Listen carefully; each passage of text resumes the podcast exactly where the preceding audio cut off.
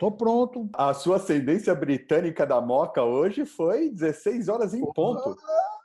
Ah, você já pensou? Tá de banho tomado também? Tudo bonitinho, né? Banho, barba feita, tudo beleza. Ah, ainda bem que eu vi aqui. Deixa eu trocar para a Van, porque você tá como um mar agora. Tá mara. Eu tava olhando ali, eu falei, bom, será que é só aqui? Meu óculos lindo não tá aqui. Mara, vou pedir a tua ajuda. Quer ver como eu vou mudar? Parece o Clark Kent com esse aqui, velho. Peraí. Aqui é o, é o Clark Kent, ó. Eu tiro a capa e eu se transformo. Aí, aí, ó. Agora tá quase lindo. Bom, vamos lá então. Vamos lá.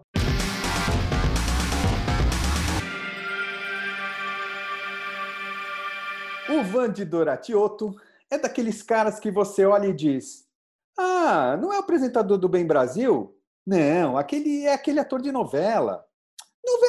Era uma série.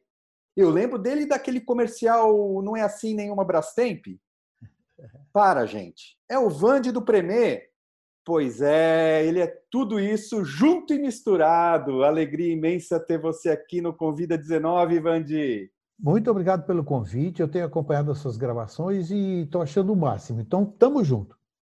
Muito bom. Vamos continuar. Vamos nessa. Que faltam, sei lá, muitos nomes, mas nós vamos chegar nos 19 lá, se Deus quiser.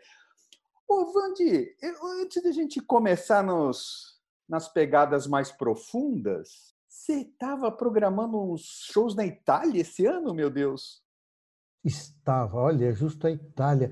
E naquela região ali mais brava que a coisa tá toda, porque é onde mais rolam as coisas, maior aglomeração, um dos motivos, né? E por que razão? O Danilo Moraes, que é meu filho, fez uh, vários shows lá. E eu, nessa vibe, eu também falei, oba, vou com meu cavaquinho e violão para lá, faço alguns que o Dan já fez, então eu iria, mas eu não tenho pressa, eu sou jovem ainda. Ô Vande, você é reconhecidamente um cronista do cotidiano, e eu pensei um trecho de uma entrevista sua para o jornal mineiro O Tempo, onde você dizia: Admiro profundamente a Dona Barbosa, que tinha os olhos e ouvidos voltados para a rua. Hoje, somente com humor dá para aguentar as bizarrices que nos cercam. É uma maneira muito eficiente de não enlouquecer e não ficar com o dedo em riste na cara de ninguém. Se não fosse humor, já teríamos enlouquecido dessa vez? Olha, sorriso, cara, eu acho, porque eu amo o Brasil não de forma ufanista, hasteando bandeira, que agora esses símbolos tão caros passaram para mãos esquisitas e tal. Então, está à espera que eles retomem para as mãos que de fato acreditam no Brasil, na sua criação, que a maioria das vezes vem do povo, que agora está sendo totalmente né, jogado de escanteio, sendo chamado de algoz. Então, é, sem humor seria tenebroso. Eu daria um exemplo agora recente da, do Porta dos Fundos, vai, tudo coisa epidérmica que me vem à cabeça. Num, num Rio de Janeiro caótico, com aqueles governantes inclassificáveis num certo nível, você tem como contrapartida a Porta dos Fundos, que é uma coisa absolutamente bacana, tira um sarro de tudo que é um absurdo e faz com que a gente eh, tenha coragem de encarar esses absurdos e tentar transformar. O Premier tem uma música que é o Lava Rápido de Gente, né? de sua autoria. Diante desse cenário de coronavírus, com essa gente toda nas ruas, será que os lava rápidos de gente vão virar mais do que uma realidade, uma necessidade? em parte virou, né, Sorriso? Eu vi outro dia na estação, não me lembro qual, para quem não viu, a turma saía e tomava um jato purificante, entre aspas, e daí uns amigos mandaram, vários, olha aí o Lava Rápido de Gente, você, você foi um visionário, porque essa música tem 30 anos e tal. E, e, e, é verdade, o Lava Rápido é uma grande saída, né? porque essa, esse vírus que nós vamos sair dele, eu tenho certeza, mas também teremos outros. E já se provou que quando você pega naqueles corrimãos de, de ônibus e de, de, tem milhares de, de coisinhas esquisitas lá que podem nos fazer mal. Então é uma saída, eu penso. Você costuma citar Nietzsche como inspiração. Eu achei duas citações de Nietzsche, na minha opinião, bem de acordo com o que estamos vivendo, e eu queria que você comentasse. Pode ser? Claro. Então vamos lá. As convicções são inimigas mais perigosas da verdade do que as mentiras. A outra citação que eu encontrei diz assim: Uma vez tomada a decisão de não dar ouvidos, mesmo aos melhores contra-argumentos, sinal do caráter forte. Também uma ocasional vontade de ser estúpido. Talvez eu tivesse lido essa, mas não me lembrava. Eu concordo plenamente, porque o Nietzsche era estranho, né? ele era esquisitão, ele falava coisas que incomodavam no bom sentido, mexiam com o nosso estamento de ideias eh, eh, eh, solidificadas. Isso que era legal. Mas ele era estranho de um outro lado, ou seja, humano, né? como um dos livros dele tanto fala. Uma coisa é certa, não dá para continuar com esse pesadelo que se abateu na nossa noite. Não dá.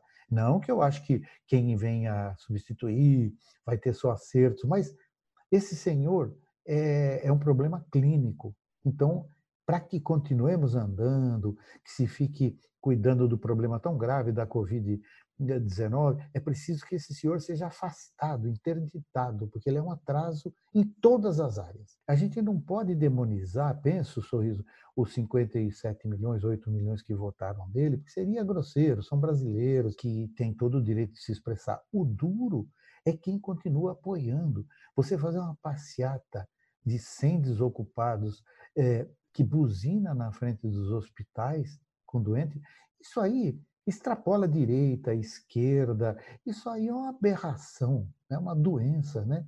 E não pode continuar. E ele não tem condições intelectuais, não tem estofo, não tem conhecimento para que ele passe a governar melhor. Muita gente poderá pensar, mas vamos dar uma chance, quem sabe? Infelizmente, ele é um pobre diabo em termos de condições intelectuais para sair desse buraco. Ele não tem condições, porque governar o Brasil não é brincadeira, tal.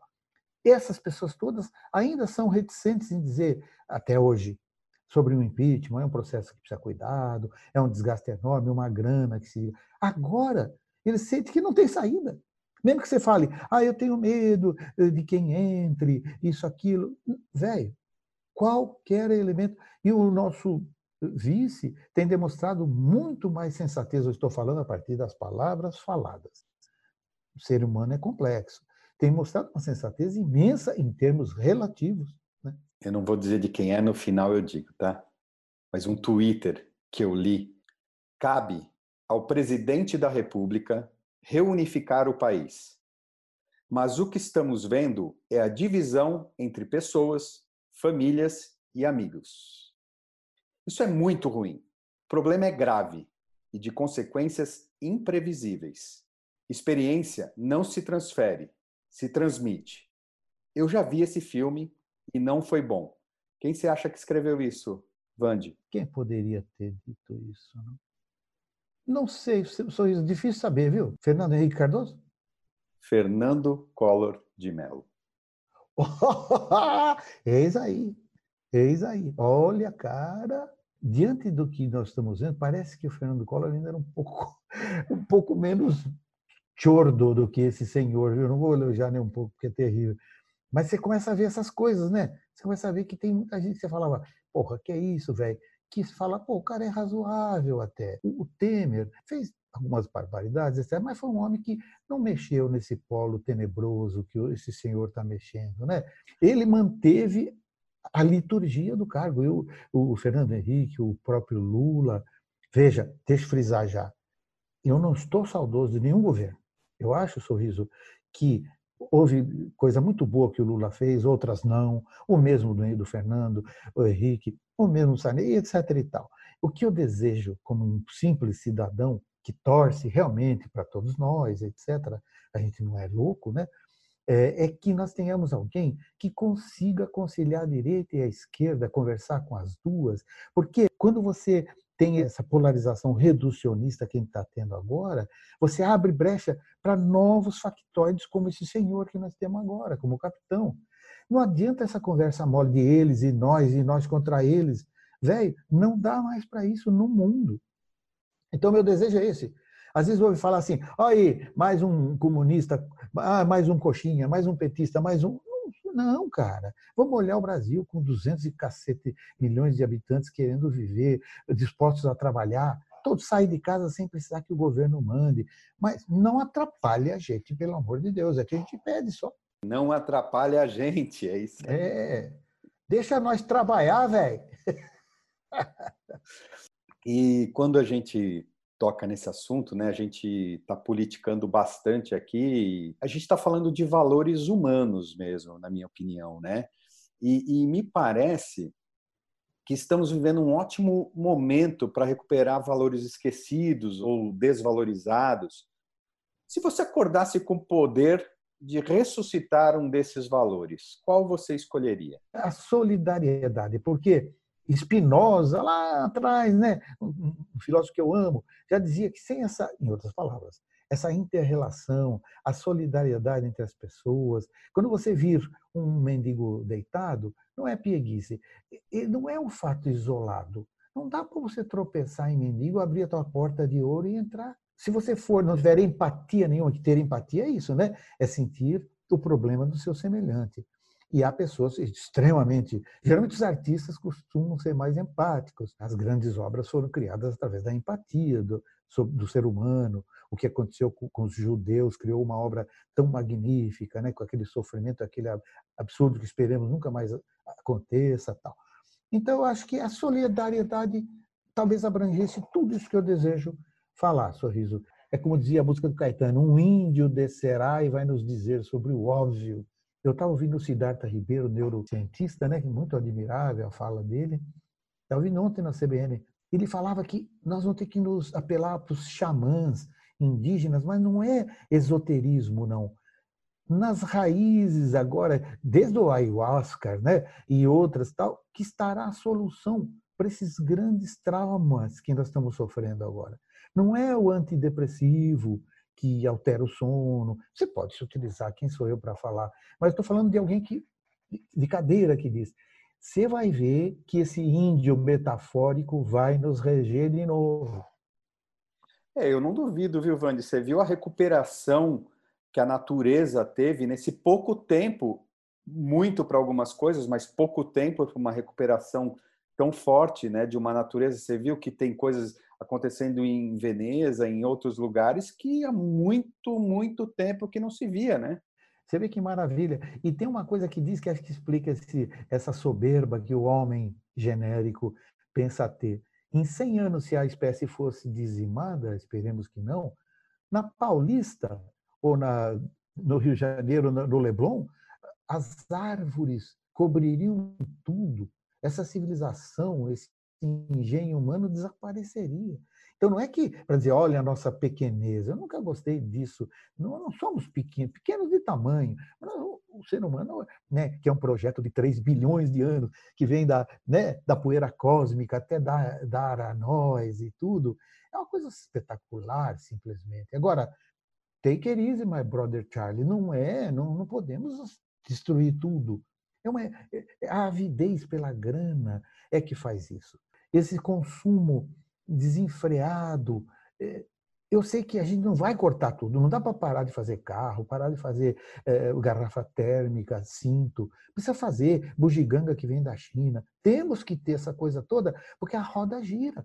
E o capitalismo precisa disso. Como é que você corta tudo? Com uma tesoura? E como é que, como é que faz com esses bilhões que habitam a casca terrestre? Não é brincadeira. Eu acho que até que nós, seres humanos, o engenho, humano conseguiu coisas notáveis. Com 8 bilhões né, que nós temos no planeta, ainda conseguimos um relativo equilíbrio. Agora, agora está grave. Né? Essa coisa de um ser bilionário e o outro não ter nada, não pode. Eu não sou comunista, já fui quando moço, mas não enquanto existem miseráveis. Né? Nós não valemos pelo que ganhamos. É, tá me cheirando que a gente vai aprender isso na marra, viu, Vande? Nós vamos aprender isso na marra, é verdade nós conversávamos, você e eu, só para a turma que nos ouve, há uns 10 dias, eu tinha uma visão um pouco diferente de um legado possível dessa pandemia. A história não é moral, ela não nos ensina nada, é um acúmulo de fatos. A história não tem a moral de dedo assim. Como esse suposto Deus que muito não acredito, também não. Né? Como acreditar num Deus que nos oprime? Não, né? não acredito também. Mas você usa o nome que quiser. Por que nós vamos acreditar só um do da Igreja Católica? Né? Então, esse Deus que existe por aí, que é a natureza, que engloba tudo, a energia de todos os seres, né? é que eu acho que é esse Deus que não nos pune, não. É a volta do cipó de aroeira em quem mandou dar, velho. ah, tem um ditado chinês, sorriso, que diz: é, é, é óbvio, mas é lapidar. Você joga uma bola com velocidade, ela bate na parede e volta veloz. Você joga uma bola quadrada, ela cai quadrada. Você joga com leveza, ela volta com leveza. Isso é física, é química. Não precisa, não precisa ser esotérico, né? citar Jesus, citar outros filósofos. É verdade, cacete. O Vande, você falou de chinês aí, né? Pegando essa carona no mundo oriental, você, além de compositor, escreve haikais, que é um formato de poema japonês, né? Esse momento complexo que nós estamos passando é melhor para compor música ou escrever haikai? De fato, no meu coração, como eu diria, eu me sinto um compositor popular. Nessa praia, eu me dou melhor. Poxa, se a música popular, a grande força dela é a letra, Vide Gilberto Gil, Caetano, Chico, para falar dos, das bases da grande música, Lenine, tudo. Você vê que está na letra. Pô, se você escreve letra de música, embora não sejam exatamente a mesma coisa, há letras de música que são poesias claras, assim como algumas poesias você consegue musicar e outras não, né? Então, eu me arvoro saindo da, do, do letrista que sou razoável para fazer poemas também, escrever contos, eu tenho vários. Agora, o Haikai, Sorriso, é uma, é uma maravilha, velho. É um exercício delicioso. E o Brasil é o país que mais faz haikais no mundo. Não é só a colônia japonesa aqui. Mas o haikai é uma coisa do momento. E no começo, com Basho, no século XV, XVI, o Basho foi o maioral dos japoneses que começou com isso, era só sobre a natureza. Muito arran. Arran pulou no, no poço, fez um círculo. Quem ler desavisado vai falar, ah, mas é tão lindo tudo sobre a natureza. Nós, modestos escritores de Haikai aqui, eh, falando dos expoentes, Paulo Leminski, Milor, eh, Alice Ruiz, a gente escreve com rima, que o Baixou não tinha, pode não ter rima. Ele também tem humor e no Brasil é muito usado como uma crítica. Eu coloquei na, na, no Instagram, Sorriso, um que eu achei que eu fui feliz. Na segunda-feira que passou, eu coloquei um. Para o Flamengo, tanto faz segunda, tanto faz domingo. Aí um exemplinho de um bom Harkai, me desculpe a falsa de modéstia. Conciso, dá o recado, tem um brilho e boa noite. Você não precisa ser erudito, nem quem faz e nem quem lê. Então tem tudo a ver comigo, porque eu leio de um tudo, mas não sou culto nem erudito. Eu me arvoro em todas as praias, sou geminiano, então é por aí. E o que você se orgulha muito de ter feito? Olha, como veio na cabeça, eu vou falar de ter feito as músicas do Castelo Ratimbum, e de ter feito um personagem no Ratimbum, o Zé da Câmara, junto com a dona Darlene, que era Ellen Helene, uma atriz de ótima, de primeira grandeza, junto com a Rose Campos, ela trabalhou anos. A Rose Campos é uma das maiores atrizes do país e tal, todos sabem. Então, eu ter feito o Zé da Câmara, noventa e tantos episódios, e ter feito 30 músicas do Castelo Ratimbundo, como eu vou mostrar para a moçada como fazer aquele bolo bem legal para se comer. Então, tal, foi uma das grandes coisas. E cito rápido mais duas. Ter apresentado o Bem Brasil e, e, e ter feito o Premier. As três bases da minha vida é, são essas aí. Alguns artistas bebem muito desse caos, digamos assim. O que essa sua cabecinha pensadora está aprontando aí nos bastidores, hein, seu Vanderlei? É, sobretudo, né, assim, sorriso que para você criar você precisa do ócio, né? E agora a gente está tá aí, né? Ócio não falta e tudo. É claro que são preocupações muito grandes, mas é, aliás eu aproveito dizer aqueles que sempre desprezaram as artes, que acham que todo o músico é, ah, é tudo vagabundo, maconheiro. Pode ser que eles tenham razão, mas enfim, é, esses que sempre nos desprezaram a, a, a dança, as artes plásticas, o cinema, todo o teatro, a música.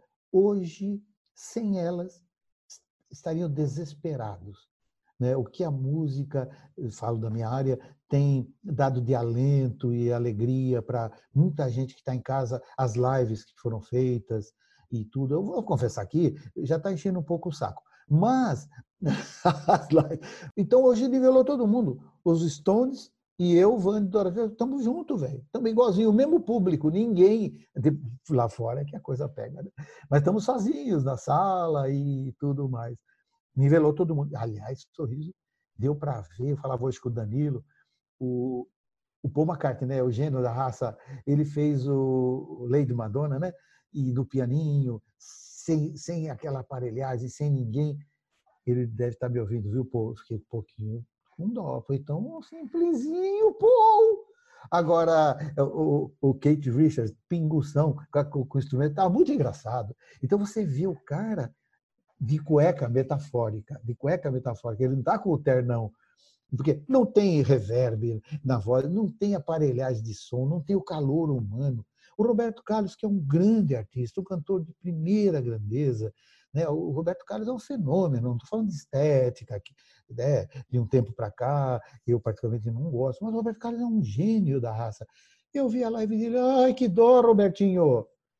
Então, você entende? Estamos todos iguais. Costumo falar sempre, não entra naquela do tiozinho que fala, Ei, música era do meu tempo. Ô, show já aí. Não, não. É, todos os tempos tem gente fina. Agora nós temos uma profusão de pessoas impressionante. Mas eu estou comentando como um, como um artista, né? Que a gente vê as coisas sob uma ótica diferente. Vande, complete a frase. Nós vamos sair dessa pandemia mais conscientes. Continuo naquela tecla que eu já bati, nós estamos embrutecidos, né, Sorriso? Mesmo, mesmo todos que são eh, preocupados com os, com os cidadãos, com os seus semelhantes, a gente se acostumou a ver nos jornais, nas ruas, os caras ali caindo, e a gente não é que a gente fala, ah, mas é, velho, a gente tem um anteparo seguro e vai, vai vazando. Nós não vamos resolver isso agora, espero, quisera resolver isso. Mas eu acho que consciência de que eh, um dos problemas maiores da humanidade é essa discrepância de uns tantos e outros nada. Tudo bem que o cara tenha zilhões, porque ele não vai ser mais feliz do que que tem bem, bem menos. Mas o problema é a fome, é tudo. E aí não pode. Vê que você sabe que a grana do mundo acabaria com a fome e os muito ricos continuariam ricos.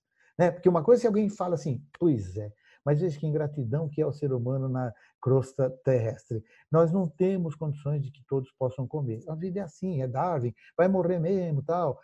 Não é. Pior que não é. Toda a África comeria, a subsaariana, toda, todos poderiam comer. E é basilar que se coma. Daí eles vão dançar, vão fazer música, vão se vestir colorido, porque é mais feliz. Eu vou arriscar uma coisa aqui. Quem tem menos grana do que quem tem mais. Eu estou à vontade por uma razão. Já fui muito pobre, hoje estou mais estável. E, então, eu tenho alguma historinha na minha vida, mas você olhando, é melhor não ter grana em excesso do que tê-la. Até acho que eu fiz um haikaizinho, disse o rei da praça: morrer rico é uma desgraça. E é mesmo, os desafetos aparecem, filho, grana. Isso é um, é um caso assim miúdo perto da coisa grande de se ter muito dinheiro. Né? Você não tira dinheiro de árvore, né, sorriso? Então, não adianta imprimir dinheiro, que vem inflação. Então, existe um escopo de grana no planeta. Se um fica com dois terços, você tem que dividir sobre um terço, é para todo mundo. Mas, cazzo, como diria para quê? Para que essa discrepância? Eu não estou falando sobre, sobre ótica de religião, que eu não tenho nenhuma, não sou comunista, insisto. Mas isso é um óbvio, porra. A gente não pode continuar com esse mundo assim. Quem sabe o, o legado maior dessa pandemia tenebrosa seja, depois da peste negra do século XIV veio o renascimento. Então, quem sabe, né, um novo renascimento nas suas devidas proporções não nos espera. Tomara, Vande, tomara. Muito obrigado por ter aceitado o convite para essa conversa no Convida 19. Vande, muito bacana sempre te ouvir. Força, fé, se cuida. Um beijo para todos aí, viu? Oh, sorriso, não é troca vazia de, de, de, eh, de, elogios e de gentileza. Você é um, é um cara gentil e eu queria dizer rápido, você colaborou muito de forma direta com a minha história também. Por quê?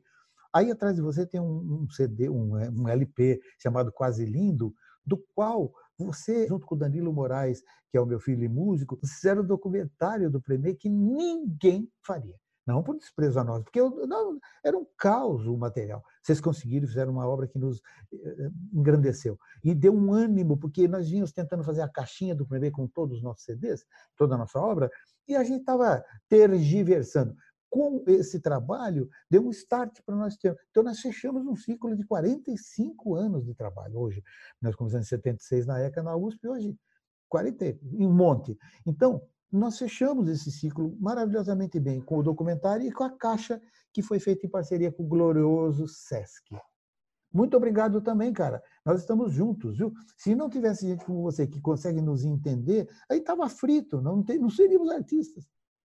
É, Vandy, eu vou te falar que eu, quando era mais novinho lá, que eu via shows do Premier e que eu adorava, eu jamais pensei que hoje eu teria esse privilégio de estar aqui com você. Muito legal. Viva nós, querido. já estou escutando as manifestações contra a fala do homem. Yeah! Deus nos ajude. Vamos lá, correr para o panelaço!